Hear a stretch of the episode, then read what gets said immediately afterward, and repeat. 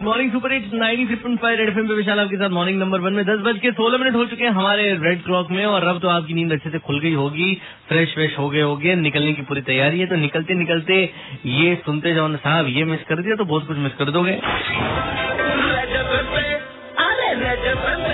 सब कुछ पहले से जारी है।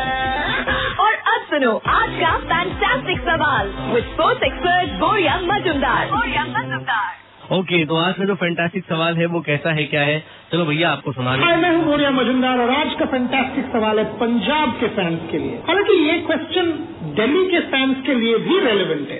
एट द मोमेंट ये प्लेयर पंजाब की टीम का हिस्सा है और 2006 में इंडिया ने जब अपना पहला टी मैच खेला था तब ये इंडियन टीम के कैप्टन थे।